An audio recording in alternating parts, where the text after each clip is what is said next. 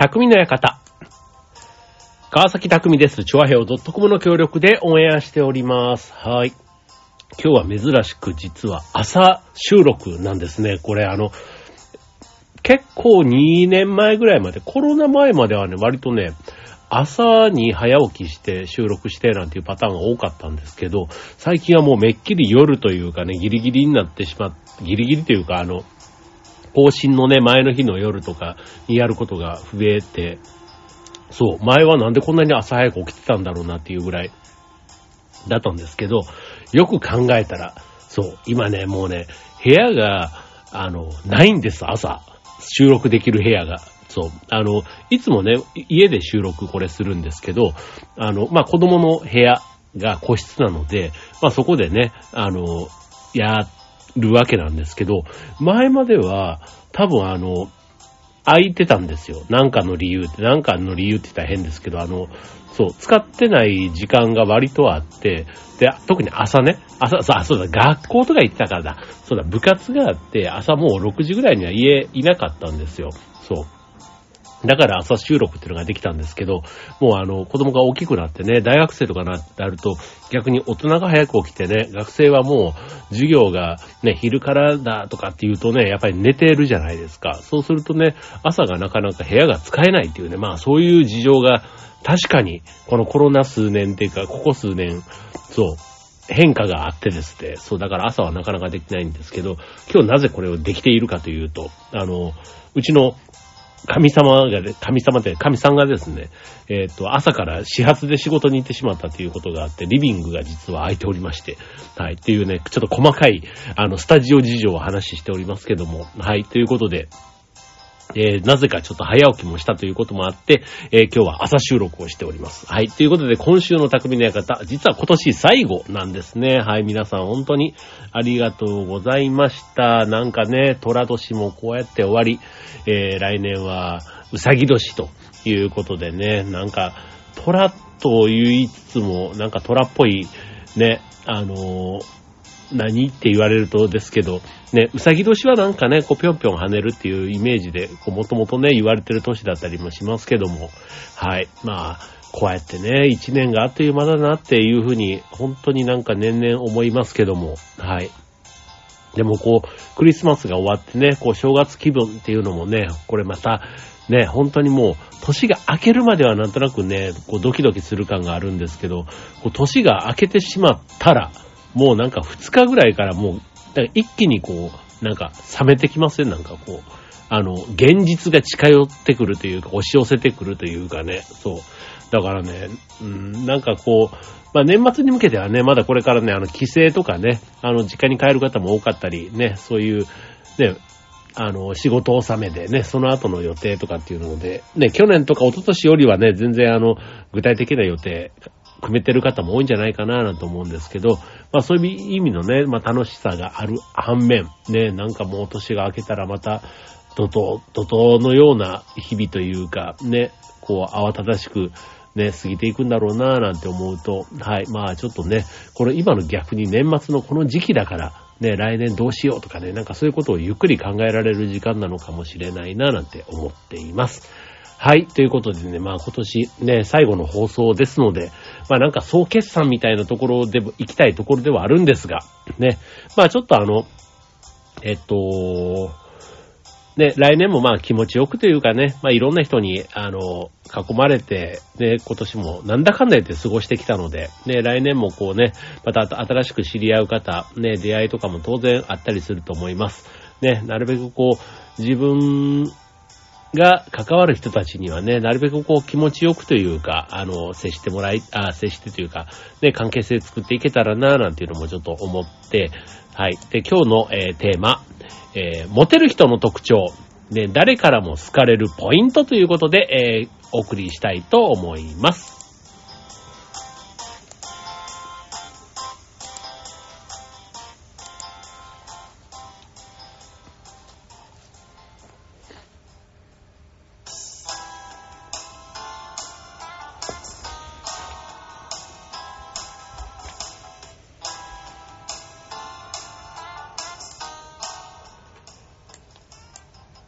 はい、ということで、えっ、ー、と、今年最後のテーマ、えー、モテる人の特徴、誰からも好かれる理由ということでお送りしたいと思います。はい。まあね、モテるっていうのはね、まあ男性、女性問わず、ね、なんか永遠のテーマというか、まあどっかで気になるところ、ね、まあとは言ってもね、割とこうちょっと天の弱な気分でそんなにみんなに好かれなくてもいいやとかね、まあそういうふうに思う人も当然いると思いますし、まあ実際問題ね、全員に好かれるってなかなかね、あの、難しくって、で、あとはそこに対してね、意識を割いてもまあ、割と、こう、ローの割には報われないっていうの？うん。そう、だからまあ、やっぱり自然にいて、一定数は、まあ、好かれる人がいてというか、仲がいいというかね、まあそういう人がいて、で、まあ、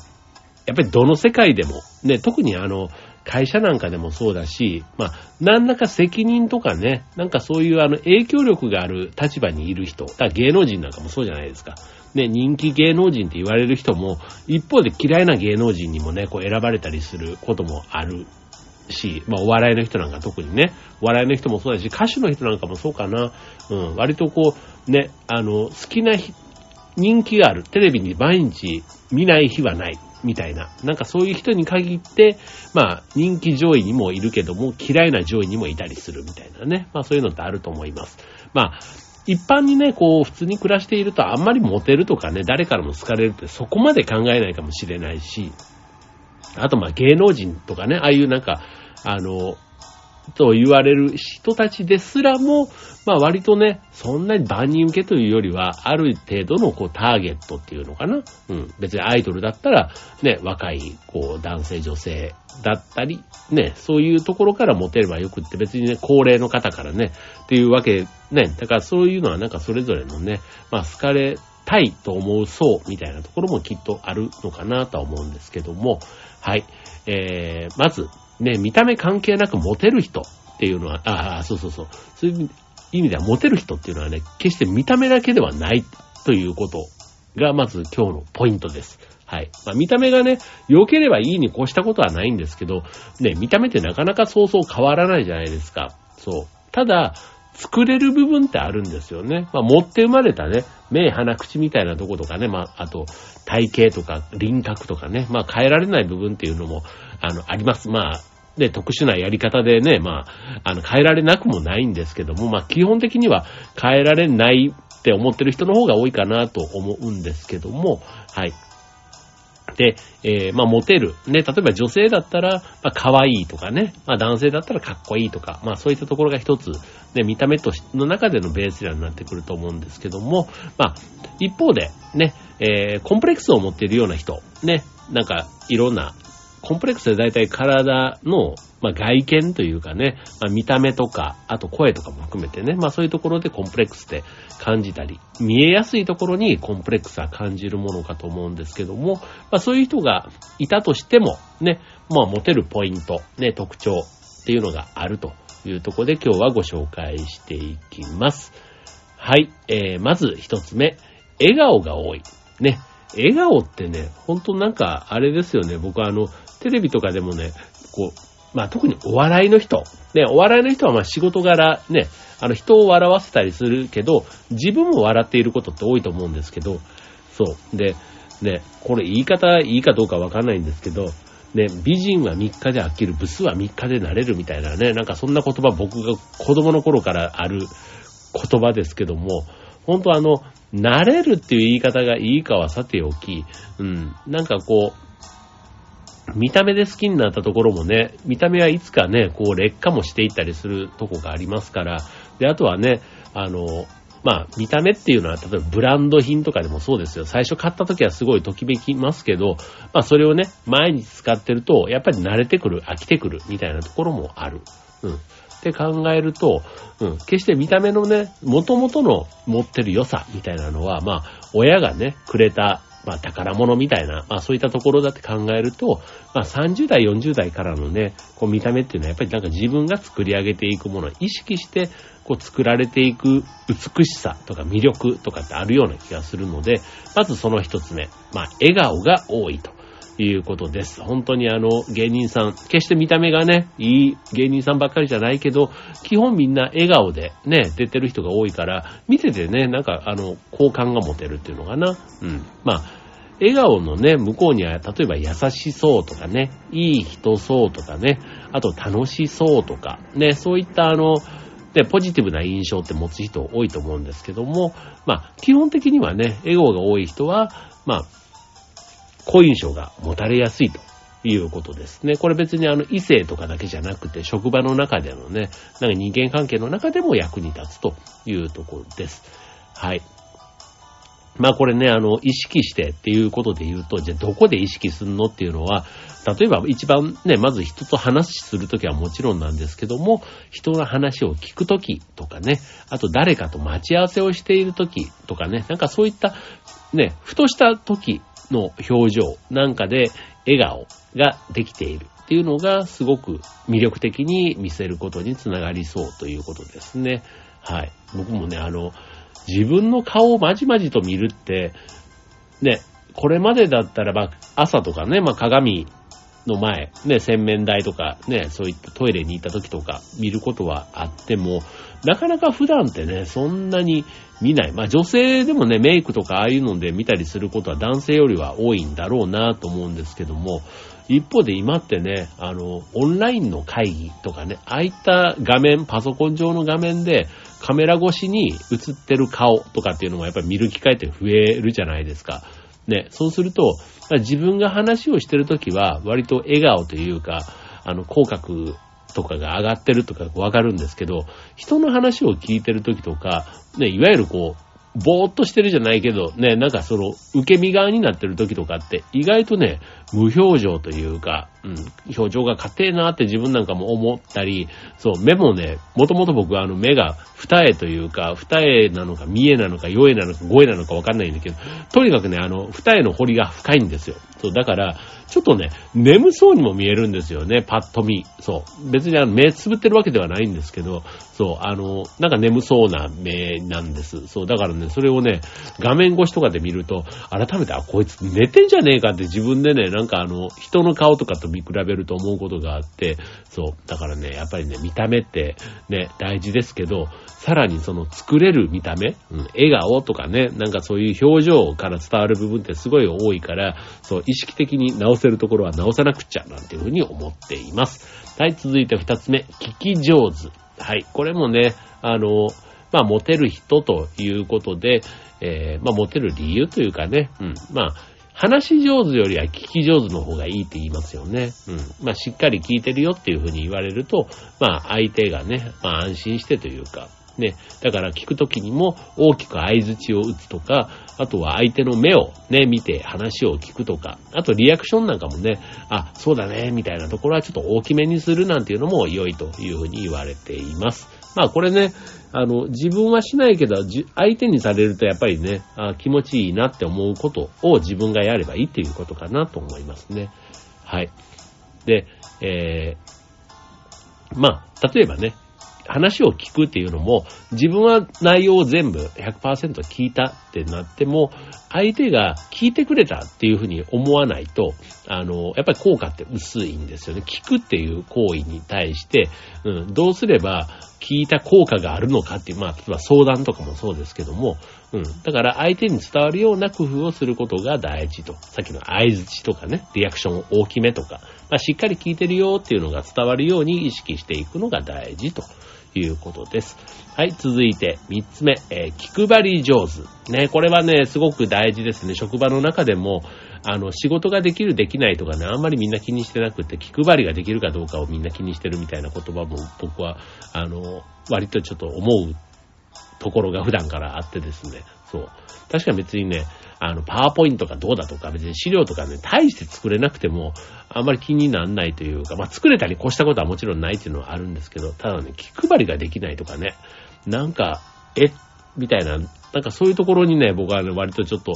あの、普段から気になることがあの、あって、ついついなんか言ってしまったりもするんですけど、うん、まあでもね、気配りは大事ですよ、これ、本当に。なんか、どの世界でもというか、これもう大人子供関係ないですよね。なんか、まあ、思いやりって言った方がいいのかな。まあなんかそういうことがね、でき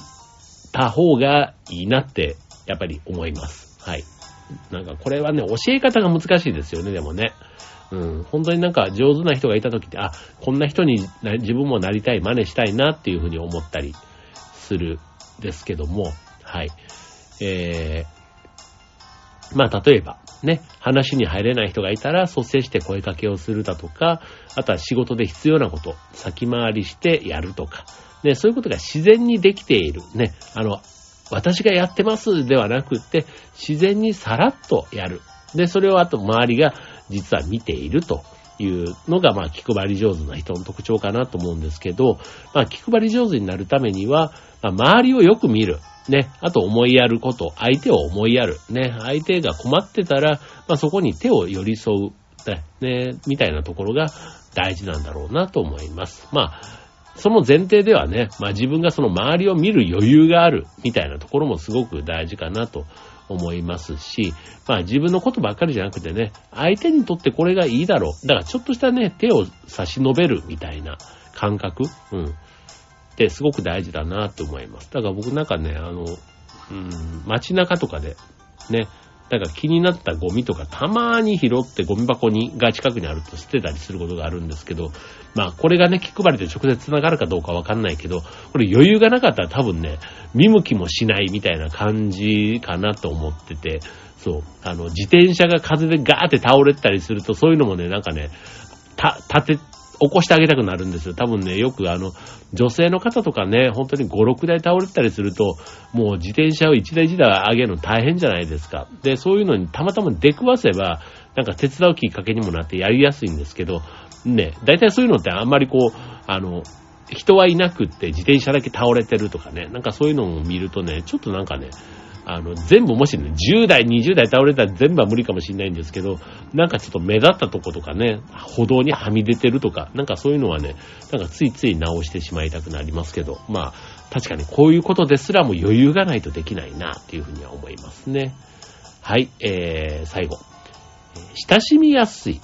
うん。これもね、大事ですよね。あの、例えばあの、いくらね、女性でも美人の人が、ね、美人の人がいても、やっぱり話しにかけにくかったら、ね、誘いづらいなって思わせる人は、モテるかモテないかというとモテない。あの人綺麗なんだけどね、みたいなところで止まっちゃう。うん、じゃあ、親しみやすさをどう、ね、えー、作るかということで、まあ人からよく声をかけられたり誘われたりするかということで、まああんまりそういう機会がないんだという人はね、親しみやすさ、ね、だい、ちょっと気にした方がいいかもしれませんね。はい。まあ、ポイント。まあ、さっき言った笑顔でいるとか、あとは気分にムラがない。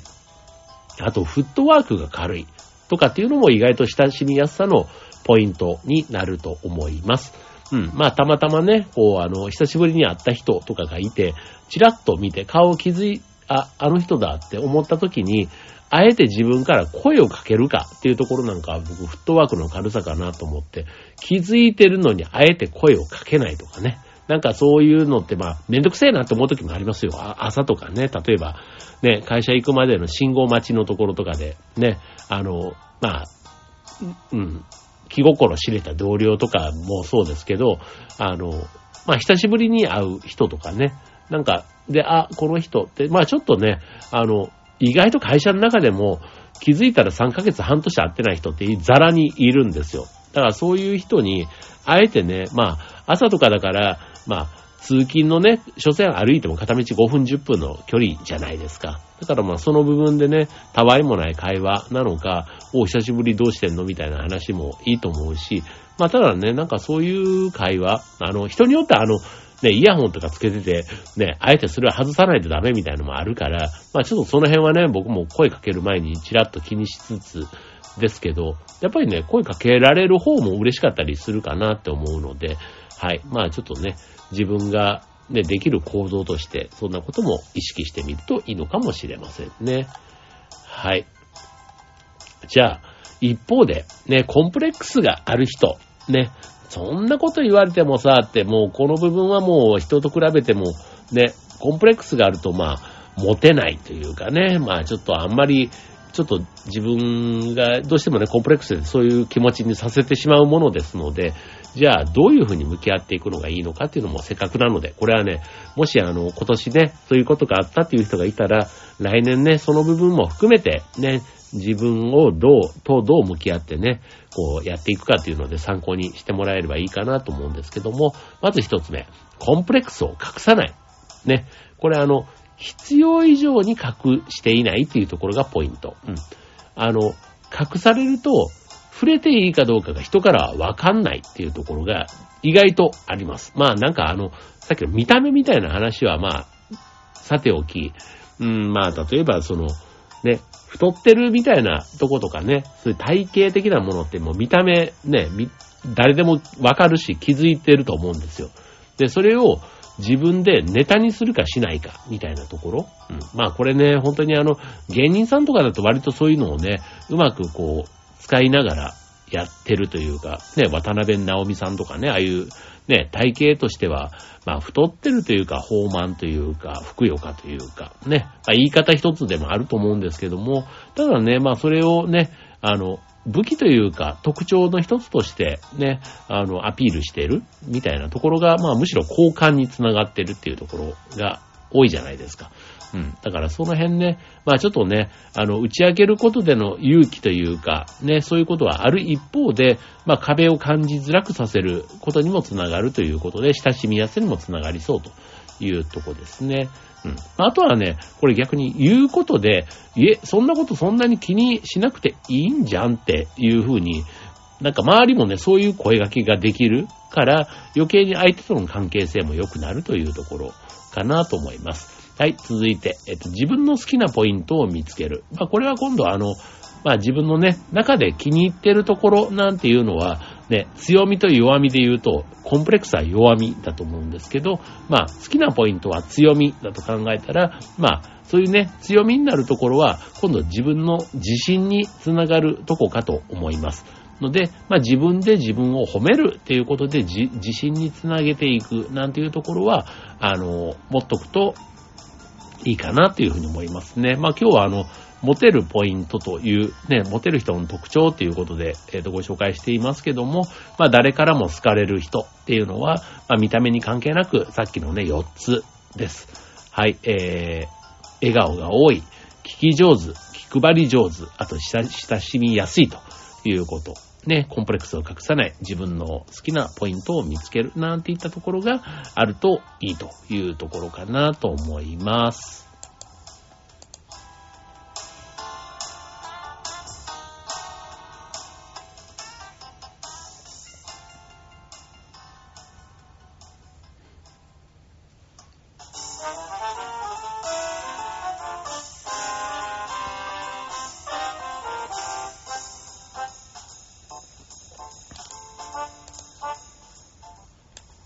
ということで、今週の匠の館、えー、モテる人の特徴ということでね、えー、まあ、誰からも好かれるというところで言うと、まあ、誰からも好かれるというかね、不快感を与えないっていうふうに考えた方がいいかもしれませんね。だからそこの先に、あの、ね、いつでもあの人誰に対してもっていうのは、なんか人が、人、人の評判が結果的にね、自分の評価を上げてくれるみたいなところの方が多いかなっていうふうに思うので、うん、なんかね、あと、平等に接するとかね、なんかそういうところもきっとあるんじゃないかななんて思いますけども、はい。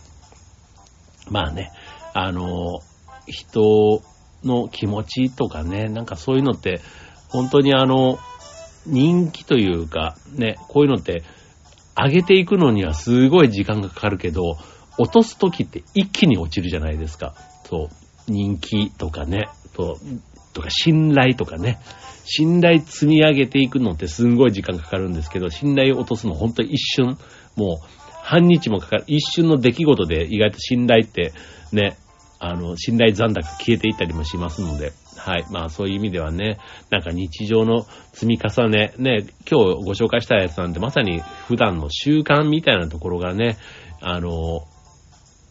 意外と自分の持ち味となって、ね、こう、職場の雰囲気を良くしたりとか、ね、自分のいるコミュニティを明るくしたりとか、みたいなところに繋がっていくって考えると、うん。まあでもね、あの、人はなかなか変えられないけど、自分は変われるって考えたら、まあ自分がね、今日できる行動、ね、意識してやれることとして今日ご紹介しているので、ね、参考になるところというか、自分だったらこれはできそうかなっていうところ、ぜひ参考にしてみてください。